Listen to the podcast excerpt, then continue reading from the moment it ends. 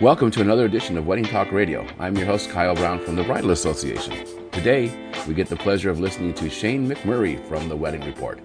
But before we dive in, I just want to remind everyone to please take a moment and subscribe to our podcast on your favorite platform iTunes, Google Play, etc., whatever it might be. And also, while you're there, please make sure that you give us a quick review. It's what keeps us in the rankings, and we really, truly appreciate it. You can also check out the video from today's podcast on our YouTube page. To find that, just go to our website, weddingtalkradio.com, and select Shane McMurray. And also, when you get to our YouTube page, subscribe. Give us a thumbs up. We appreciate that so much. So sit back and enjoy our interview with Shane. Ladies and gentlemen, I'm Shane. nice, nice to meet everyone Da, da, da, da. in person. My favorite introduction before I uh, before I let you start was Ellen DeGeneres. Uh, she I think remember was the Grammys or something like that. She goes, "I want to introduce somebody who needs no introduction," and then she just walked off stage. She didn't need I mean, when you say they don't need an introduction, Yeah, anyways, I'll just give you. I mean, I'll give you some of my background and history so you know who I am and don't think I'm full of crap talking. But if you want,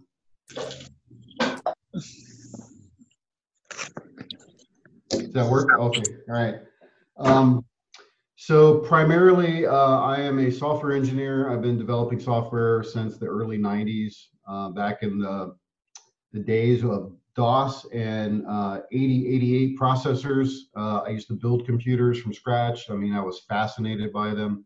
I started coding database stuff like right away. As soon as I was like, "What is this?" I was working in sales and uh, in the uh, hair industry at the time, and so I started wanting to track like my sales and and people I was doing business with and things like that. So I just I I was fascinated with computers. Uh, from there, I went into um, uh, basically right away went into working for um, uh, Intuit. My first tech support job was doing TurboTax support. So if you if you had TurboTax questions back in the mid 90s, I might have helped you at one point with your printer. Uh, and then um, after that, I worked in the healthcare industry. I went to a, a healthcare startup and helped them develop a uh, healthcare system basically that allowed doctors to connect uh, data across multiple health plans. This was like the first, this was, no one was really doing this at the time. This was like late nine, 1990, right before the dot com crash, basically. Uh, and then I helped them build that system. And then uh, from there, I went and worked into in um, in the early 2000s. I started a paper company with my wife, which spawned into the wedding report because we needed data about invitations and where um, I was basically making paper from scratch with pulp and stuff. And then we needed data to figure out like how, how many people get married? I mean how much do they spend on wedding invitations? And uh, there wasn't anything out there at the time. So uh, i went out and did my own research started collecting data from thousands of people across the country figuring out the whole process and how it looked and um, and then basically out of that spawned the wedding report in 2005 um, i also have worked in the defense industry uh, helped them build a system that helps uh, basically a program, which is a technology that uh, to manage their cost, schedule, and risk. And actually, I'm on a patent for some of that work that I did, which is kind of cool being an inventor. Um, but all the time working in the wedding report, working on data, collecting data, probably collected like, I don't know, to date, probably over 600,000 survey samples from people getting married, from people that work in this business.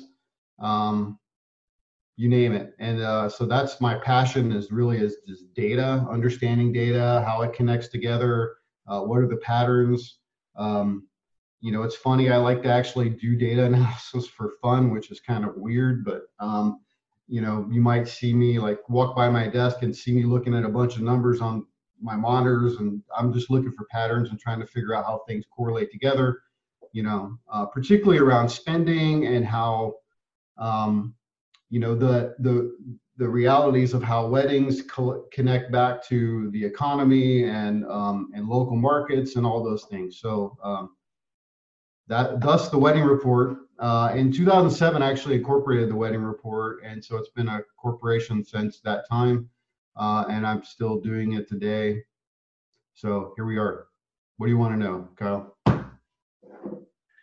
Well, so obviously you've been uh, running statistics and and you really drill down to almost the zip code area, not just the city.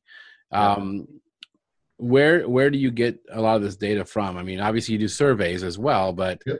you can't talk to. Sure. So the process is, uh, and this ha- this actually is the process that the census uses and that uh, demographers use it. If you a demographer is someone that basically takes data, creates demographics for a market, and uh, the way that it works is basically you collect data from survey samples, which is what the census does with their annual um, American Community Survey. They do a biannual business survey, but but basically you're collecting samples out of a market. And from the samples, you have to have a diverse population, right? So you need, you know, people that are different ages, you need people that are different incomes, you need people that are different uh, uh, genders, you need people that are different racial backgrounds, you need people that are different educations, et cetera, and different jobs. Um, so you need, and then you need diverse sample between like large populations and small populations. So what you do is once you collect samples, you take those data and you create models with the data that you have, and then you generate. You you have to take the model data, and then you take local data, and you have to marry those together. So you you say, oh, okay, what's the correlation between uh, education and uh, spending, or education and people that get married? So you have to figure out what the correlations between those are, and you have to model that out across all of the geographies we have in the U.S. Same thing with all the little demographic pieces. So uh, race, education, uh, income, occupation, um, and you, and then you and you just and age, and you model those out. And uh, the um, census actually has a lot of good data that you can model out demographics from from the American Community Survey. One of the questions they ask in that survey is around whether you got married in the past 12 months. And so the cool thing about that is, is then you can look at the demographics of people that are getting married in a very large sample base.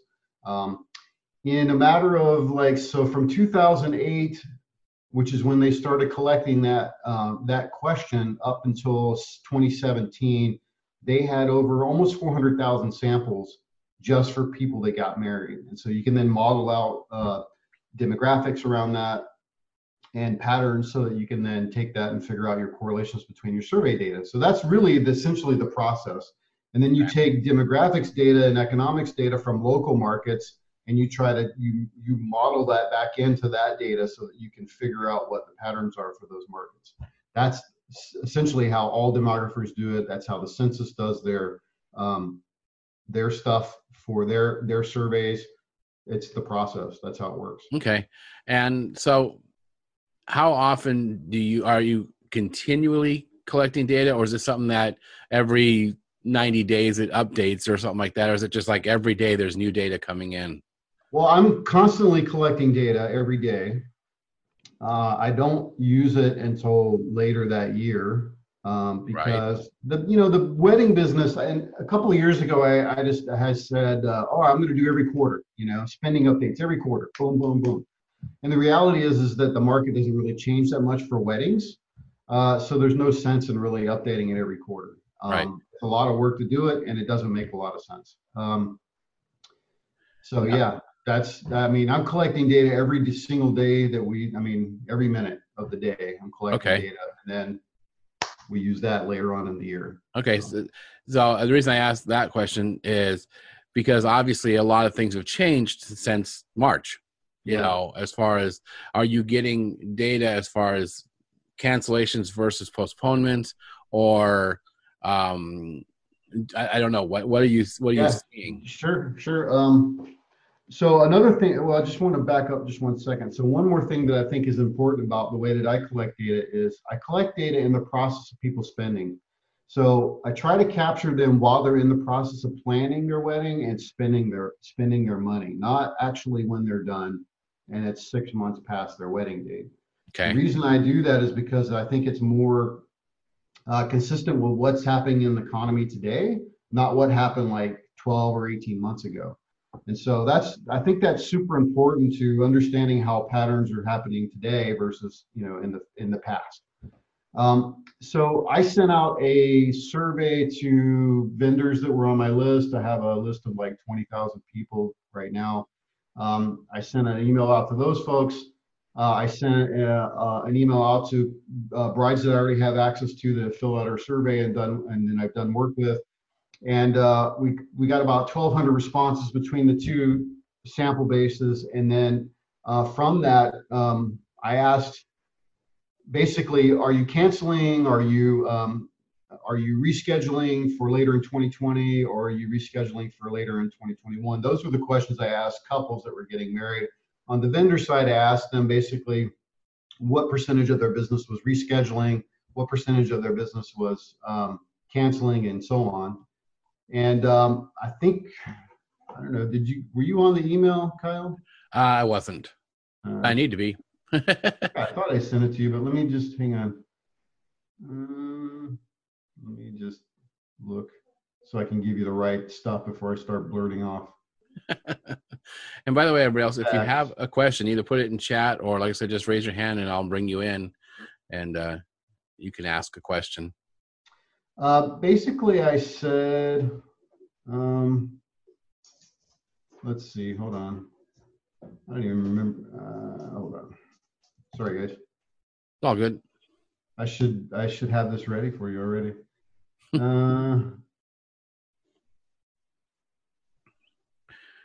While you're pulling that up, I, I um, one of the other questions I had for you is you you seem to drill down pretty pretty tightly on areas, and it, it does seem to be very accurate. But um, when I pull up Bakersfield or nine three three oh nine or sure. whatever, how is it you determine that a Bakersfield area is nine hundred and forty-two dollars for a DJ versus Arvin or you know or whatever? Yeah. Uh, it's all about the model and the data that came back from the market surveys. So, okay. um, you know, when you model, uh, when you when you when you look at ec- the economics of things and you try to model it, you, you're really looking for what are the correlations between these patterns and these patterns. And how can I marry those two together when you don't have enough data for this market? I mean, it would be impossible to get enough samples for every single market. I mean, honestly, I've been trying to figure out how can I get every single bride to come through, you know, like I was thinking, right. I'll manage all the licensing for free just so I can collect the samples and get the data, but I don't think anybody will go for that.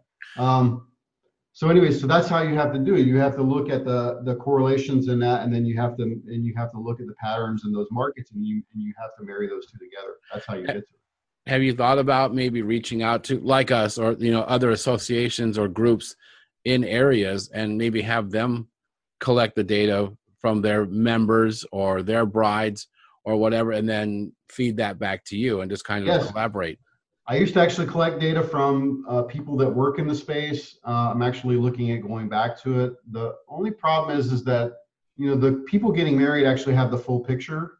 Mm-hmm. Um, the people uh, working in the space typically only have a little subset of that. Um, also, too, if you have too many people that are in the professional side of the space, you actually miss out on the other segment of the market, which is the lower end. Um, so you have i mean when you're looking at it from an economics perspective it's not just people that hire professionals.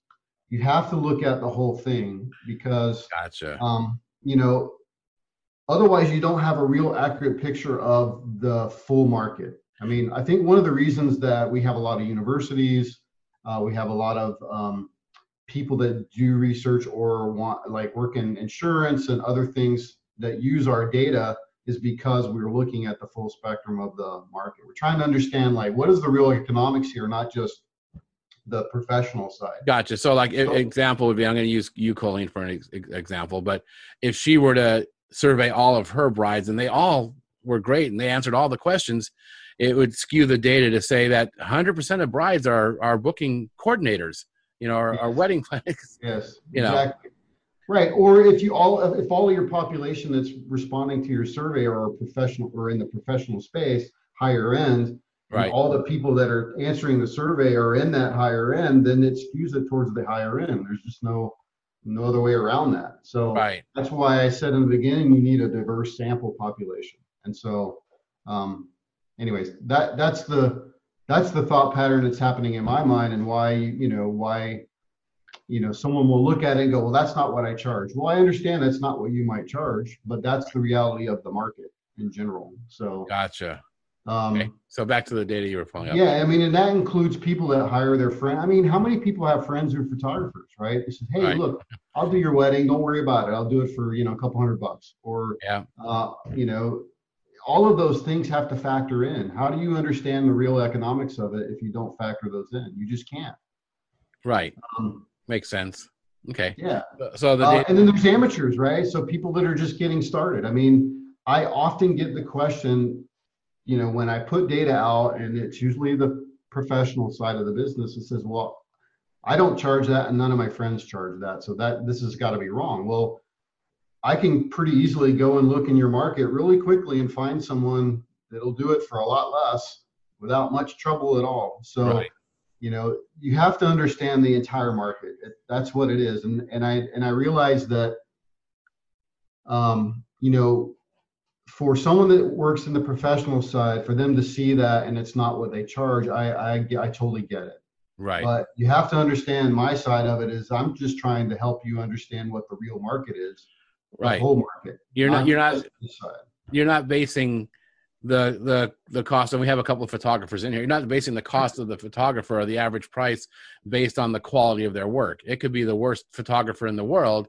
That's he right. doesn't even know how to take pictures, but because he's taken pictures at weddings, he's kind of part of that average. He is. I mean, because when you ask the couple, they're the ones getting married, right? That's why I said they have the full picture. And so there, you know, there's lots of people that go to the courthouse and get get their get their license and get married in the backyard. There's lots of people that have a very small wedding. There's lots of people that have huge weddings, and there's lots Right. of people that have all kinds. I mean, it's just there's so many spectrums of it. It's crazy, right? So, um, I, I that's what I'm thinking about Right. just, just so you, you guys understand that's where i'm coming from it's not because i'm um, trying to be biased one way or the other i'm trying to give you the real picture what is the real thing Right. i don't have any i don't have anything in this to like skew one way or the other to, to, to for for some reason right i just want you to i want to give you the best picture of the market i possibly can Right. um, so what what are you seeing in the past with, with the last survey you did? Yeah, so I found the data. So basically, uh, the way it came out was uh, about 26% of couples are postponing to later in 2020. Uh, most of those were coming from the April and May timeframe, but I was also seeing some August and September folks postponing to later in 2020 for some reason or another. I don't know. People were doing it. Um, 26.5% are moving to 2021. Um, those were basically like April to December. So it was all over the board when it came to like when they were doing it. I think a lot of times, like if a date's important to someone uh, or a certain, you know, whatever, um, then they're really trying to get back to that that date or whatever. Um, and then about 5.5% were canceling altogether, and most of those were coming like from April to June. Uh, and then about 42% were basically keeping the date they had. And this Okay. is so just you know just put this in perspective. It's this might vary by market depending on the market and how the conditions are in your market. Um, but this was across the board U.S. So, you know, as you know, like in the Southwest and probably some parts of California, uh, April, March are really beautiful months, and so that's when a lot of people are getting married. Especially in two, I'm in Tucson.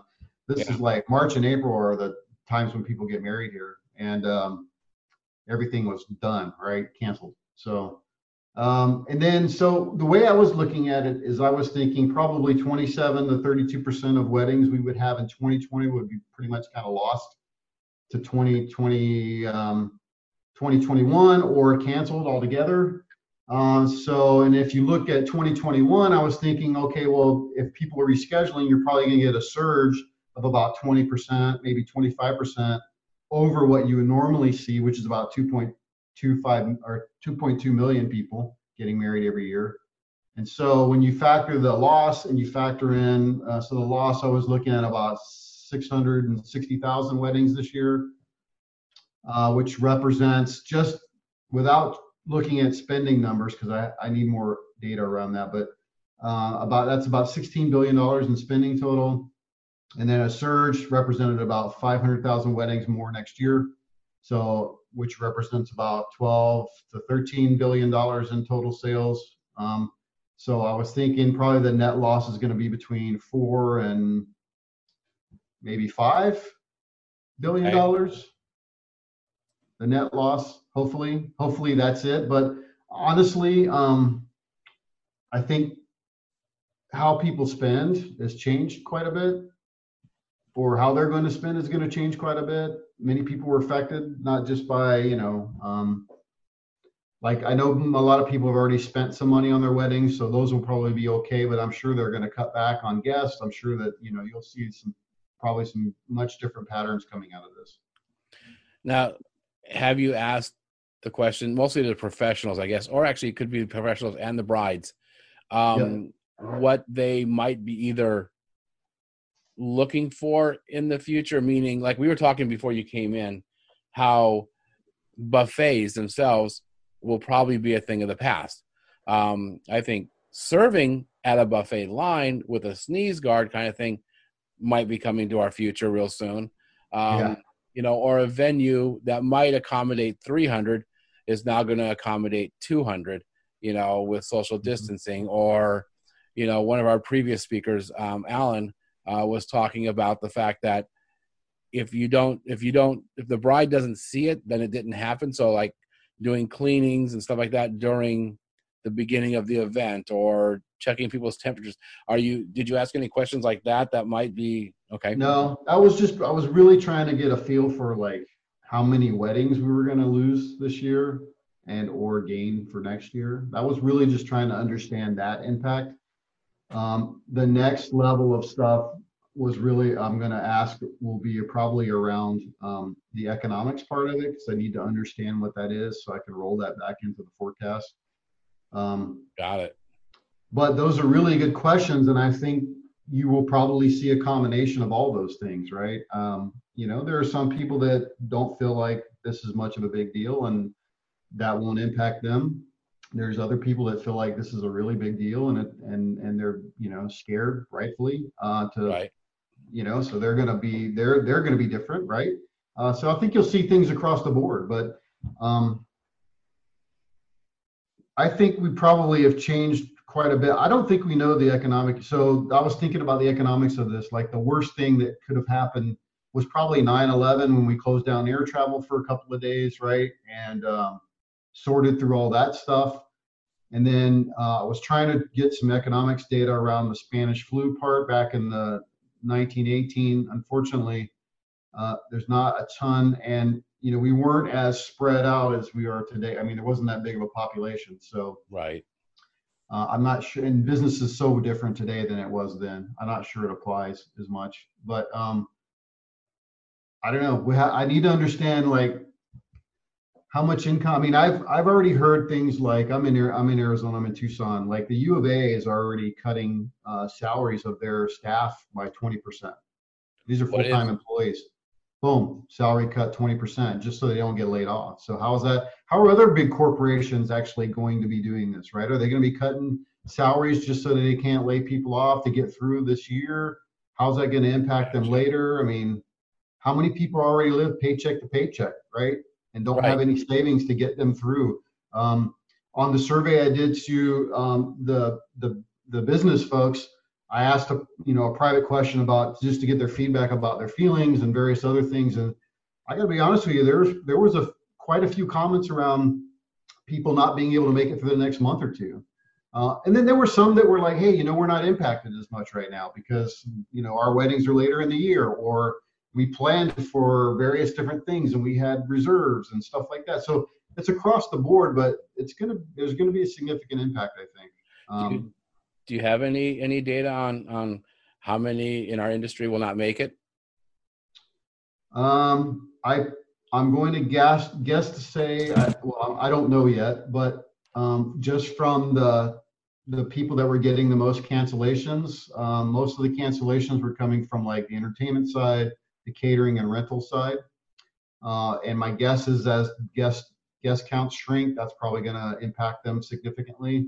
Uh, the venues that have maybe rescheduled, sure, can they make it though until then, right? I don't know. I mean, I think some people are going to be. It just really depends on how well you prepared as a business um, to get through these things, and if you can get funding to help you get through these times. That's another thing, right? Um, planning uh, and services side are probably so. I would say that the businesses that have the least barrier to entry, which is like planning, photography, DJ, are probably going to be better. There'll probably be a couple of things happen there. One is is they'll probably be less likely to lose their entire business unless they have quite a few employees and a larger business. Um, but they'll also get us, unfortunately, get a large surge of people trying to get into that space. And so you're Right. probably going to see a surge of competition come into the space. And it's going to put pressure on pricing and other things. Um, people that have a high barrier to entry, like a venue, uh, those ones will probably be, or a jewelry shop, or the, the ones that have a high barrier to entry, like there's a lot of cost involved to get into that business. Those ones, those will be the ones that will be impacted the most um, likely because they just don't have the business coming in. I'm, you know, rentals, right? It's not just weddings. Rentals do all kinds of things, all kinds of events. Well, if there's no big events going on where there's a bunch of people gathering, what the hell are they going to do? Right. Um, so yeah, We- those guys are probably going to be impacted big time. Quite a bit. We've I've actually talked to our two largest uh, uh, rental companies here in town, and each of them have talked about losses already Oh, in yeah. the several hundreds of thousands of dollars. You know, both of them, and uh, you know, again, they already own the equipment, thank goodness, and uh, so it's something But that think will about it too. It's like it's a trickle down effect on everybody that's downstream, right? So okay, so now venues they can't host events. Well, it trickles down to the rentals and to the catering folks, and then all the employees of those they don't have work, right? So it trickles down into them, and now they can't pay their bills, and so now the people that they rent from or buy homes from or whatever, they're not getting their money. So it's just this. It's a big crazy mess. Wow. the best way I can. Yeah. Um, so back to the, the data collection. When you are talking to the professionals or, or the brides, again, it can, it can, Yeah. can work both ways. Um, the question would be different, but the answer would might be the same. Are you finding, uh, or do you ask the question, how are they searching for the brides? In other words, are they using MySpace or Instagram, you know, kind of thing? Obviously not using MySpace, but are you surveying what best marketing techniques that they seem to be using?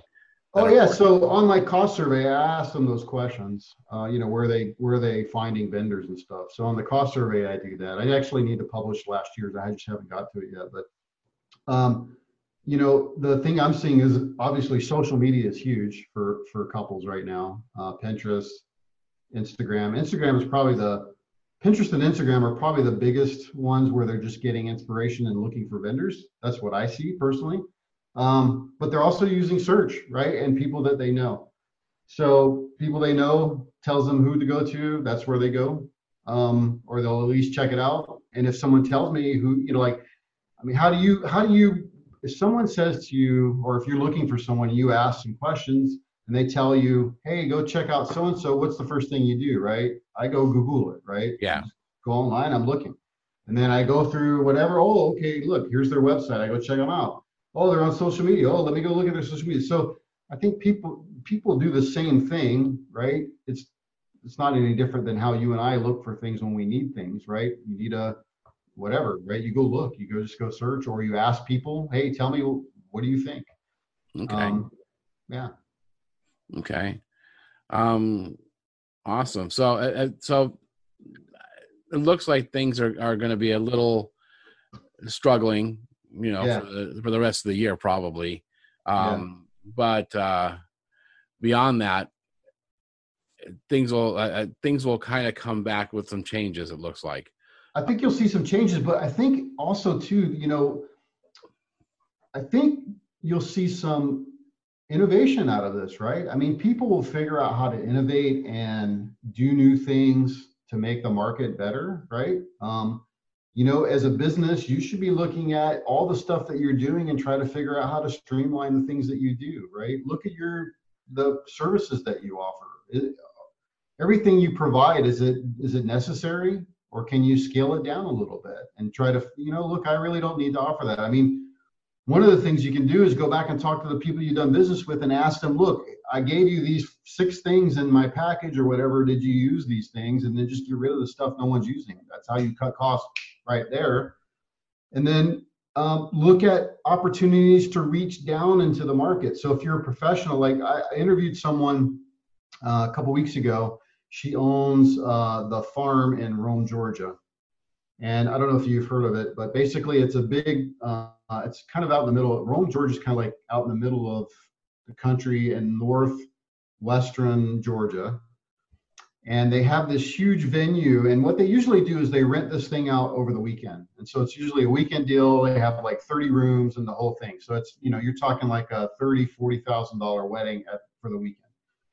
And I and we as we were talking, she says, well, one of the things I've done is I've actually um, created something called pop-up weddings, which is not really a new term. It's just that's what she called it. And what she did is she said, look, I'm doing a four-hour event. Everything is included for the couple, and I do it for 4,500 bucks. And so, the, obviously, depending on guest, right? But that's the base starting price, 4,500 bucks, four-hour event. They come in, and when they're not booked, she says, I'm doing tons of these. So what is she doing? She's ta- she's a professional. She's got this beautiful property. They do thirty, forty thousand dollar weddings every weekend, for the most part. But she's looking at opportunities to reach down into the market and go, look, what else can I do to grow my business? She also owns a couple of different businesses. She owns a an event uh, service where she offers planning services. She she owns a, a florist uh, then, uh, you know, flower shop. They bought a donut shop, so they're doing catering for for like you know donuts and other stuff. So she's diversified a little bit within the space, but for the most part, she's looking at what can I do as a business to reach down. You should be looking at that too. Um, I, there's an interview live now up on the site that I did of a, a videographer uh, on uh, last week actually, and um, his name's Charles, and he has three different brands his first brand is basically where they do mostly commercial and um, drone footage stuff, and it's a higher end product that they offer, right? Because it's commercial and other stuff. They all they have a middle tier product, uh, which is a, a, different brand, where you know you're looking at five, six, seven thousand dollars to do business with them in that tier, and then they have this lower end tier, which is a completely different brand that they offer starting at twenty five hundred bucks. And he said basically 20% of my business at the middle tier is coming in from the lower tier because now, and I, I asked him, I said, look, so if you didn't have that lower tier, would you even have a conversation with these people? He said, no, probably not. So the reason he, he the fact that he's reaching down a little bit into the market is giving him an opportunity to have conversation with them and then moving them up in tier if, if that's what they want. And if not, figure out a way to to deliver a product that you can deliver for a more reasonable price. So it's more of an education process for the the bride and groom. Yeah. You know, they they come in thinking, "Oh, I can get a DJ for 500 bucks." And then when you talk to them, you educate them a little bit on, you know, the process that goes into it, the number of hours that goes into the planning and the layout and the timeline and all that kind of stuff and working with the other vendors, the photographers and the right. coordinators and you know the venues and stuff like that. So once you educate them, they have the funds and they're willing to spend them. They just didn't know. Yeah, but could you, you, you know, the thing is, is could you offer a product at 500 bucks? You probably could. And here's how you could do it, right? So let's say you're a professional, you've been doing this for long time, you've got a good brand, right?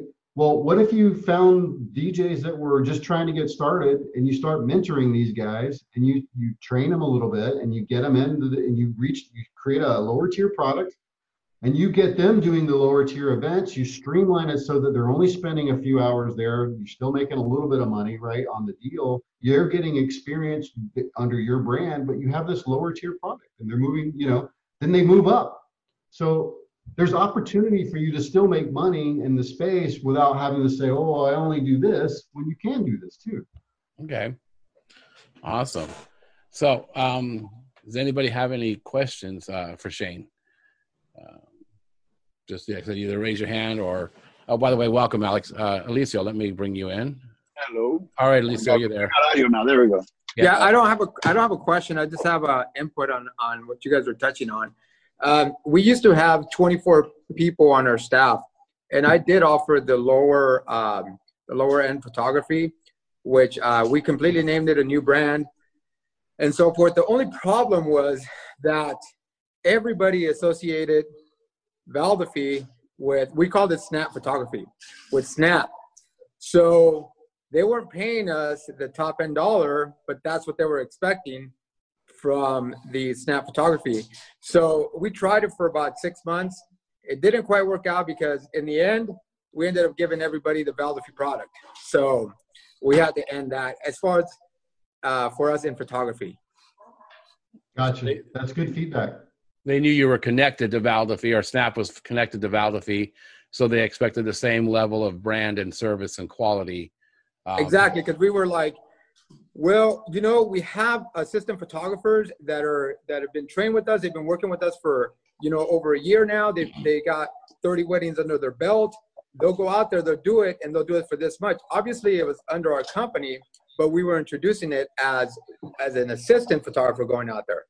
Well, when the assistant photographer went out there and he didn't give them everything that Valdefy package gave them, they were always like, well, we really wanted this, we really want this, and so forth. So we were back to giving them what we would have gave them at a much higher price. Yeah, but is that really a failure of that process or a failure of educating them ahead of time and making sure they understand exactly what they're getting? Um, you know what I mean? Oh sure no, we put a lot of thought into it. I don't want to. Yeah. I don't want to. Yeah. Yeah, we did. we, we, had a whole different consultation with them, a whole different price list um, everything. We showed them exactly what they were getting, and they were all gun, you know, gun hope for it. But then at the end, after the wedding and so forth, they were like, "Well, can we get this? Can we get that?" And obviously, we were like, "Yeah, of course you can get anything you'd like, but um, it's going to cost more," you know. And that's the that's where the pro we ran into the problem where at the end they wanted more. Gotcha. Thanks, Licio. Yeah. Um, Alex, you had a question. Yeah. Uh, well, that's a little different in the restaurant business. What I like doing, I like uh, getting them in low, as low as possible, with uh, with entry package, and then building them up, but all but walking them through the whole process. You know, we, we offer the the economy, not we call it the popular pack. That's the cheapest one we offer, and that's the most popular. But then we and then we make them feel good about it. Meanwhile, we're also telling them about we're also walking them through the process. As far as you know, what we might not be the cheapest, but we we're um we're we're we we're fully fully licensed, and I, I tell them all the pros about it, and I also let them know, you know what, there's people doing it from their house. They're gonna do it really cheap. I can't compete against them, but they're right. not licensed, they're not insured, there's this and that. And then so I start walking through the process. They feel a lot more comfortable. Then they start they themselves start upgrading. Oh, what what do we do? Um, uh, steak instead of a chile verde. What do we do this? But I, I hook them at the beginning, and I was it kind of it's kind of like I was watching an episode of The Profit last night, and it was one of them who was buying uh, cars or buying a company that, that sells cars. And the guy that, that he was that, that was running the company before he bought it um, was uh, was doing an appraisal, and he got has the guy the, the owner of the car sit inside the office while this guy would go do the appraisal to see if he's gonna buy his car at the dealership. They they buy uh, wholesale cars. Meanwhile, the guy's inside the office biting his nails. This guy's doing the appraisal. He goes in, gives him the price, and this guy's like, "Are you crazy?" But then the Profit guy, the Marcus Lemonis, goes, why don't you get him with you, walk him through the whole appraisal, show them all the, the problems that you saw with the car, let them see the, the scratches, the dings, the this and that, and then they'll start understanding when you come in with uh, with whatever bid you come in, they'll understand. They won't be surprised. They won't be in the office just biting their nails and, and saying, this guy's to rob me, this guy's to rob me. Same thing with us. Go in, I walk him through, I, I, I, I, I tell them all the pros and cons, and then as soon as I as soon as I grab them, I, I get them for the low package. Then they themselves are going to start wanting, hey, how about we do this? How about we do yeah. that? If I go straight to the the, the the, the deluxe package, of course they're going to shoot me down. Yeah, yeah that's what Charles does. Yeah, that's exactly what Charles was doing. He basically gets them in on the low tier, and then they he just tells them what's included, talks about everything he does, and then you know uh, gives them the pros and cons of everything, and then they go, oh, well, what about this and what about that, and then well, that's included in this over here in this service. So, yeah. Like in the photography, I'm assuming I don't I don't know. I've never been a photographer, but I'm I don't know if you could tell them, you know what, maybe tell them this is this is not going to be included. or, or something like that. I don't know. It's it's Yeah. totally different, totally different game than what I'm in. Yeah, and the unfortunate part is, as soon as you tell them, "Well, sorry, that's not what you signed up for," then they go badmouth you online, and then Yeah. Alicio, you're in. Yeah, um, we did uh, end up booking a lot more people that ended up going with the Valdefee package versus a Snap package once we explained everything to them. So we did end up upgrading a lot of people uh, to uh, the Valdefee package, but the few that did stay that were on a really tight budget and they went with the Snap um, uh, photography, those not everyone either, just some. And it only takes you know two bad reviews to bring you to 4.8 stars. So But weren't you doing? Weren't you doing a, a separate name? Not not not affiliated to your original name. Well, because Snap Photography was assistant photographers that we had, so it was like it was like their own company. We were sending out our assistant photographers to cover the the event, um, and not us. So, so they were getting uh, a huge price break. In the end, like uh, sometimes if we didn't have a wedding that day and um, we sent out Snap Photography, I would go with them. You know, so they'd end up getting me at the end, and they were really happy about that but I can never guarantee them myself because if I got booked, then I wasn't going to be able to go. Um, for the most part, everybody was happy. They either upgraded or they were very happy with them because our assistants were well trained. They had, you know, 20, 30 weddings under their belt already. Uh, but there was a few clients that complained, and I don't like one complaint. If I get one complaint, I'm gonna, I, I got to do something about it. yeah. So after getting three or four complaints throughout, the you know, the the eight year course that we ran this, uh, then I had to change it. I said, no, you know what?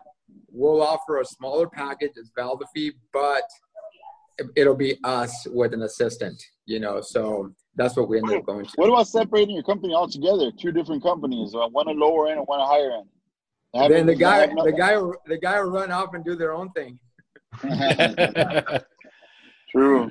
True. All right, I got Thank you. you. Thank you, Yeah, Alicio. I mean- Thank you, Alex. Is it really bad to get a couple bad reviews? I mean, the reality is, is that yeah, you're not going to have. I mean, I get the five star deal, but you know, the thing is, is that not you're not going to please everybody, and I think consumers understand that. And I think if they read something, and then if you just reply, because when you reply, you're really replying for anybody else that's reading it. If you reply in a positive, professional manner, they they're they're not going to look at that and go like, ah, these guys suck because they got a 4.8 now and because they got a couple bad reviews. These guys didn't get what they wanted. You got to be very, very careful how you reply, though. If he's telling you, you if he if he doesn't put it very professional and say, basically, you get what you pay for. Oh, well, of course, not in those words, but Well, if yeah, he's telling you, yeah. We we don't don't want offer to say you the better those words. package and you turned it down, then you'll still you'll still um, be the the villain here. Yeah. Well, like I said, you're not going to please everybody. You guys got to understand that. Uh, so Yeah, it's That's not Like right, right now, I got two different companies. Uh, we did we got Lamina, of course, and now we got SoCal uh, Tamal. I really don't want them to be mixed in any uh, shape or form. I, I try to keep them very independent because uh, Bakersfield is small. If something happens, it could, you know, and we got lots of different companies. We got um, bootleggers, we got uh, Fresco Grill, we got um, Lamina, and we got SoCal. And but w- one of the reasons because some of them are uh, like my sister got uh, owns some, my brother owns some. What that's a, one of the reasons. Yeah. But last time is just good to diversify.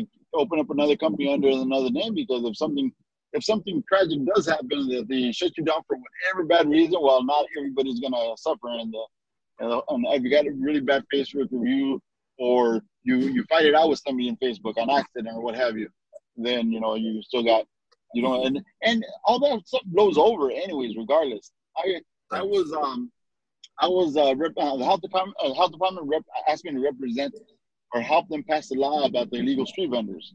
Uh, so there I go. I mean, I had I had like 20, 20, no, about thirty or forty restaurants backing me up. Although we had a, something called the Mexican uh, Chamber, uh, Mexican uh, Restaurant Association, uh, Kern County Mexican Restaurant Association. And so we had about we, uh, the first uh, the first meeting we had the health department. Everybody showed up. Matt Constantine was even impressed. He's like, "Damn, Alex, how'd you get so many people?" I go, "Well, we're pretty passionate about it." So um, so he asked, "Could you uh, could you talk um about uh, your about this in front of the supervisors because we need funding for law enforcement. We need to be able to confiscate all this stuff." So I'm like, you know what, man? I've been I've known you for a long time, and let's, let's go ahead and do it. So I did it. And unfortunately, I should, when I when I did do it, I, I, I went up in front of the supervisor. I I I told him I told him I was uh, from Amina Restaurant, which I sh- probably shouldn't have. I should have said more like the Mexican Restaurant Association. and I, I, I we fought pretty good at it, and boom, they passed the law. But I got all kinds of crap on Facebook because, of it. And I mean, really bad, saying why you want to stop people from making a living in the streets, and you're just a hater, and your food sucks, Yeah. and you're this, and you're that, and you're that. and even my dad's like, "Hey, Mijo, why did you? Why did you? Why? Why would you want to do that?" I said, Dad, "Well, you know, well, I was helping out the health department. Didn't think about the consequences, but it'll blow over." And I was pretty nervous for about a week. But after about a week, half two weeks, then everything everything kind of stopped. Yeah. Well, thank you, Alex. Um, Yep. All right. So, uh, do we have any other questions for uh, for Shane? All right. So, Shane, um, tell us how people can get a hold of you, uh, your website, stuff like that, and uh, Sure. Uh, the website is wedding.report. Um, you can email me at shane at wedding.report, uh, or you can give me a call 520-399-8580. Either one. Text me too. You can text me that number as well. cool. We'll we'll include all that in the show notes. Any uh, any parting uh, thoughts or? Um, just, you know, I, I would, the biggest thing I would say is try to take this time to figure out and take the things you're doing in business, try to figure out how you can streamline what it is you're doing to cut your expenses so you can reduce your cost. And then just look for ways that you can reach down into the market. That's where, the, I mean, a lot of the opportunity, there's tons of opportunity in the market. I'm telling you now, there's 50 plus market, there's, you know, lower end, there's, there's so many ways to make money in this market. You just have to be able to look at the data. Take the take your data from your business. If you're not collecting data today, I beg you to start collecting data about your customers, who they are, where they live, what their demographics are, if you can, so that you can figure out where other people are like them. Um, that's what you want to do. If, So- and then look at what you're making from them. Look at the like if you're selling different things, what are you making the most profit from? It might actually be something you didn't realize you were making the most profit from this thing, and you're you're trying to sell this other thing that's this big whatever. But you've been making most the most profit from the smaller thing. Focus on that. Whatever you're making the most profit from, focus on that. So figure out what your profit margins are for the things that you're that you're you're providing streamline that as best you can and try to focus on and, and find opportunities to reach down uh, reach out into different opportunities there's so many things out there i don't know You know, there is a follow up question to that. When you say as far as gathering the data in your business, Yeah. how do you? Obviously, some things will become obvious when you see somebody. You'll know their gender, you'll know their approximate age range, you'll know things like that. Um, but how do you get information that you may not? You know, so Shane, you know, you're my groom. How much do you make? You know, so I No, need no, to know. So here- yeah, right. you so, know, so number one you have their address right so if you have their address then you pretty much know what zip code they live in so if you know what zip code they live in there's tons of demographics on zip codes you can figure out what the average income is for that zip code and you can just correlate that back to that person. Number two ask them what kind of work they do. What do you do for a living right. Right. and if once you understand what they do for a living then you can correlate the fact that oh this guy's a lawyer or this guy's a uh, software engineer and then you can correlate that back to zip code which is where they live right? And then back to the type of work they do and then that back to income so you can always connect those dots so Okay. that's how you i mean just look for the obvious things right? Like number of guests which is obvious but you know you know their gender but what kind of work do you do? Yeah. right? Where do you live? And and then you know try to look at like um, so the the where you live the, the geography part is really important i think because you know um, a lot of people really don't understand their geography uh, from a perspective of their market right you know you just think oh like there's this whatever i'm in this county but how many counties are in your i mean obviously in the west there's only one county in bakersfield so the the, the funny thing about the west part of the US is that usually the metropolitan areas are one county or one part of a county. So try to understand like zip codes, cities around you, and then try to figure out what the demographics are of those, and then figure out where you're, how far people are traveling from you. Okay. like, do business with you. So if you live like, you know, in one zip code, but most of your business is coming from, say, you know, 20 or 30 miles out in the market, maybe you should be looking at that market as an opportunity to, to be marketing to more. There's so many, I mean, like you can do that with Google ads, you can do that with probably Facebook ads uh, to actually market to specific zip codes. So I don't know, those Okay. are those are opportunities. Okay. Okay. And and the You nice. guys, give you guys- give you guys one last thought that I was thinking. I'm at a disadvantage in Lamont. Lamont is a small town, doesn't got Facebook. Well, it does, but it's not that popular because mostly Hispanics, older age Hispanics. I they don't got Uber Eats, they don't got Grubhub, they don't got none none of that stuff. So I'm thinking me me and my sis, me and my wife and my son were uh, sat down thinking, right, what can we do? So we started thinking outside the box. You know, and it's it's it's weird times call for weird measures. So- Yeah. I'm thinking, all right, what are we gonna do? We started brainstorming. What do what I do? I got a trailer. I put a banner on it. I'm driving around Lamont. You know, let them know that we're open because some people didn't even know we were open. This was right after the governor announced. Uh, when was it? Like March 12th or something like that.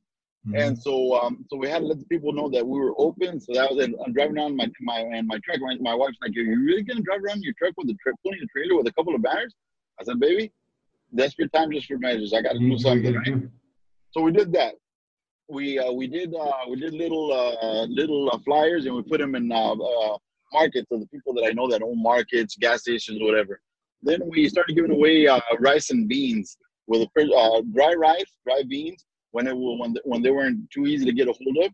Uh, through Sysco, we al- we were always getting rice and beans because Sysco Yeah. always had it because they're like a disaster relief company or something like that. But they always had access to rice and beans. So uh, uh, a purchase of twenty five dollars or more, I give them a two pound bag of rice or a two pound bag of beans. They they decided they're like, "Are you serious?" The the customer were like, "Are you serious? You're gonna give us rice? You're gonna give us so." And then that creates people talking and talking. Like, see, I'm a disadvantage because I don't got the all that all that other uh, technology in Lamont. So know- between those two three things, it what I guess what I'm saying is everybody should sit down with their business partner or, or with their uh, wife or with their family members, whoever's in the business with them, and say, "Hey, what can we do outside the box? Yeah. You know, whatever it takes outside the box." That's I, that's I know- that's what I'm saying. uh, Alex, based on what you just said, one of the things I actually you, you could actually do, um, pretty pretty reasonably actually, is do a mailing to every door. It's called Every Door Direct Mail in Lamont, and that's looks like I'm pulling up right now on. Uh, well, here I'll share my screen real quick with you, uh, so you can see it. Uh, there, there. So if you did a mailing to the Lamont area, you have three thousand nine hundred and thirty-four addresses right there. Um, seven hundred and fifty-one dollars is the the mailing cost. So you're talking, you know, mm, you know, twenty cents a, a name to mail a postcard to everybody. All these all these uh, blue ones right here, basically. Uh, we've, we've done that before. We've done Yeah. that before. so Uh, this time. This time, how much did that was? Uh, because uh, you know budgets are difficult difficult right now too. Yes. So what we've done that in the past. I think we paid like five to seven hundred dollars in the in the past. True. Right. Now this time, this time out of emergency, just I just went, I just pinned them up, took them uh, down. Yeah. But you're right. To hit the to hit the, the the houses, I should probably do something like that. you do something like that, your overall cost probably be about fifteen hundred dollars between the printing and mailing and everything else, if that much, and you hit every single yeah. door. Shane, Do you, do you get people from different parts of the area come visit your restaurants? I mean, I would imagine you you do. If we're talking about Lamont, I get people from Lamont and Arvin pretty much only, unless they're traveling, going by, unless they're there for work, like if they work at the courthouse and they live in Bakersfield, then I'll get some of those. But unless uh, they're traveling through, uh, I'm in a pretty trafficked uh, street, so that kind of helps. What about tech companies and stuff? Because you know, um, is there any tech companies over there near you? No, no, no, no. in, well, like, in, in Lamont, Shane, no. you see here, this is Bakersfield over here. Um, We're agriculture. what's interesting about Kern County is if, if I zoom out, this is Bakersfield. Yeah. You know, this over here is Taft. This over here is Delano. We're none of the cities are like like in you know, Orange County, one city bleeds into the next city. Yeah, yeah. Yeah. Pretty spread out there. Yeah, like Lamont is here, but then you've got you know Weedpatch Highway, then this. I know, got you. Bakersfield for about It's mostly field workers more than anything. Hey, hey. Al, Alex, you got to hit Yeah. all the uh, people out here in Arvin on the on the ski lakes 'cause we all hit go to El Pueblo. Oh, You're missing you the said- boat. I know. Well, Hey, that's what I was getting Oh. at. I don't know what to do about that. Yeah, I know That's that. what I was getting at because like um when when I mean I know people here like they have food trucks and stuff that are like miles away from where I live, but I have a group of guys that I get together with and we go hit up the food trucks that are miles away from here, right? Like just for lunch. Yeah. Let's go. Actually, I got a food truck. The the, the SoCal is the, the the part of the company that's called SoCal. That's a food truck and it's doing phenomenal right now. I mean, Yeah. but, but my son's running it. He got really creative. He's done a lot. That one's in town in Bakersfield. that's on So on he was able to capitalize. Yeah, on District and Ash. Yep. He was able to Food's capitalize. awesome. On, Yeah. Ah, thanks, man. There you and go. so he was supposed he was Alex, capitalizing hit, all that crazy stuff. Alex, hit me up. I'll get you in the lakes out here because it's it's packed on the weekends. Yeah, were you over there on uh, on Muller, on Mullix Road or something like that? Yeah, I'm on Willow uh, Banana off of, off of Tejon. So Yeah, okay. there's 15 more off of Weedpatch. Well, okay. Up at Weedpatch Highway, we've done caterings over there with uh, on Weedpatch Highway. Hey, Shane, so I have, I have another one more, you know, Yeah. one more question. Um, this is actually something that I actually spoke on years ago up in uh, um, Tehachapi. They were actually trying to shut down a venue um, due to noise ordinance and stuff like that. One thing I brought in was not only the statistics of what the impact was by not having the wedding there.